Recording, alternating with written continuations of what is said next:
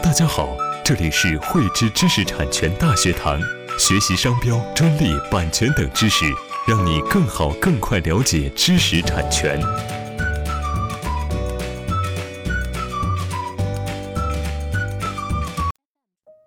汇知识力量，编智慧财富。大家好，今天与大家来分享设计商标有没有必要进行著作权登记。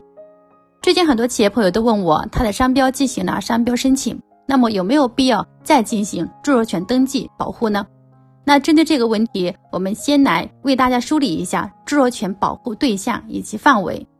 著作权登记保护的是文学、艺术和科学领域内具有独创并能够以某种有形的形式复制的智力成果的作品。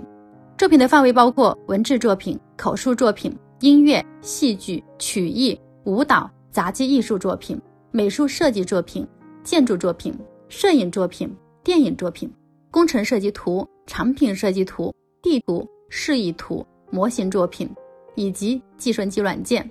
还有法律及行政法规规定的其他作品。我们通过刚才著作权保护的范围，我们不难发现，这里的美术作品和音乐作品与我们商标保护的主体是有关联性，或者是为同一个主体。因为我们通常会设计一个商标的 logo，就是图形，或者呢是会将我们整个商标进行一个设计美化。那么这个通过设计美化的一个过程，就使我们的设计呢具备一定的独创性。那我们这个作品呢，也同时享有著作权。我们提到的音乐作品和我们的商标的声音商标也是相同的道理，它也应该是享有著作权的。我们都知道，著作权呢是一旦完成之后是自动产生的。那有没有必要我们再去进行一个登记呢？那我们先来看一下商标注册的一个特征。商标注册呢是通过尼氏分类的四十五个分类。我们的商品或者服务想在哪一个类别进行保护，我们就要相应在四十五个类别里去选取适合的类别进行注册。比如说，我的商品是做服装的，那么呢，我就要进行分类梳理的二十五类商标进行保护。我是做箱包的，那么我就要进行十八类商标的这个保护。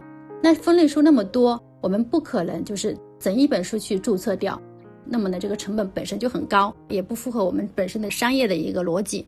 那在这里呢，我们是建议大家可以把我们核心类别及关联类别进行商标注册保护。那其他的类别呢，我们可以通过著作权登记的方式来进行加以保护。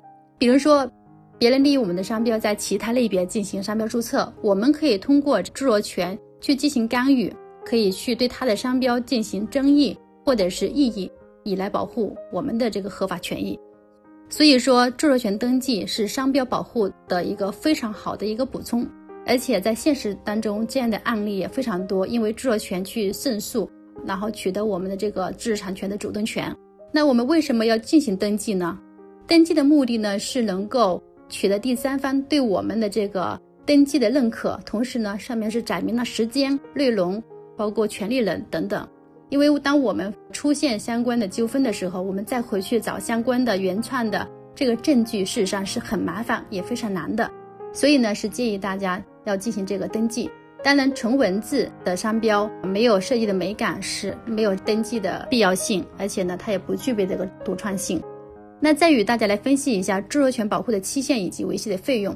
如果说呢，作品登记在个人名下，保护期限为这个个人终身以及死亡后的五十年。如果是登记在法人或者其他组织的名下呢，保护期限为五十年。那这五十年呢，是从发表之日开始算，而且呢，整个保护的期限呢，它是没有任何的年费和维系的费用，只是在我们在登记的时候需要缴纳一定的费用，但是不高哈，非常低。所以呢，大家将有设计独创性的这个商标进行著作权登记是非常有必要的。如需获得更多帮助，可以添加微信一三二四九七二五五四五。我们下期见。喜欢慧知课程内容的朋友，欢迎转发分享或在节目下方留言，还可以与我们老师进行互动哦。我们将在每周二和周六定期更新课程。更多知识，请关注慧知知识产权微信公众号。我们下期再见。